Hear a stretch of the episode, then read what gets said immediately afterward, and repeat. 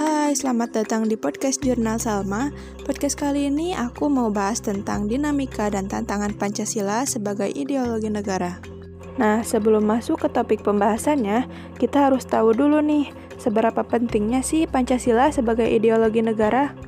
Nah, ternyata peran ideologi negara itu bukan hanya terletak pada aspek legal formal, melainkan juga harus hadir dalam kehidupan konkret masyarakat itu sendiri. Peran konkret Pancasila sebagai ideologi negara itu bisa sebagai penuntun warga negara atau bisa juga sebagai penolakan terhadap nilai-nilai yang tidak sesuai dengan sila-sila Pancasila. Nah, pada hakikatnya, Pancasila sebagai ideologi negara itu memiliki tiga dimensi. Yang pertama, dimensi realitas, di mana nilai-nilai dasar yang terkandung dalam dirinya bersumber dari nilai-nilai real yang hidup dalam masyarakatnya. Yang kedua, dimensi idealitas, yang mengandung cita-cita yang ingin dicapai dalam berbagai bidang kehidupan bermasyarakat, berbangsa, dan bernegara. Yang terakhir ada dimensi fleksibilitas yang mengandung relevansi atau kekuatan yang merangsang masyarakat untuk mengembangkan pemikiran-pemikiran baru tentang nilai-nilai dasar yang terkandung di dalamnya. Nah, sekarang kita masuk ke topik pembahasannya, yaitu argumen tentang dinamika dan tantangan Pancasila sebagai ideologi negara. Dinamika Pancasila sebagai ideologi negara dalam sejarah bangsa Indonesia memperlihatkan adanya pasang surut dalam pelaksanaan nilai-nilai Pancasila. Pemerintahan Presiden Soekarno eh, pada masa pemerintahan presiden yang pertama, yaitu Soekarno, termasuk salah seorang perumus Pancasila, bahkan penggali dan memberi nama untuk dasar negara. Dalam hal ini, Soekarno memahami kedudukan Pancasila sebagai ideologi negara, namun dalam perjalanan pemerintahannya, ideologi Pancasila mengalami pasang surut karena dicampur dengan ideologi komunisme dalam konsep Nasakom. Berbeda dengan masa pemerintahan Presiden Soeharto yang meletakkan Pancasila sebagai ideologi pada kedudukan yang sangat kuat.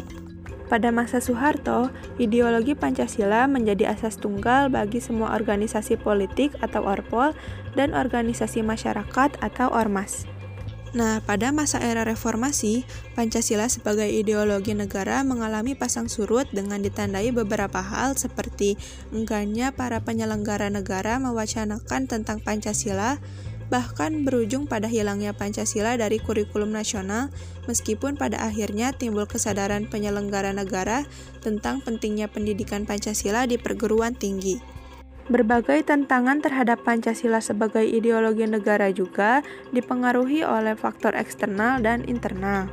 Faktor eksternal meliputi pertarungan ideologis antara negara-negara superpower, yaitu antara Amerika Serikat dan Uni Soviet antara 1945 sampai 1990, yang berakhir dengan bubarnya negara Soviet sehingga Amerika menjadi satu-satunya negara superpower.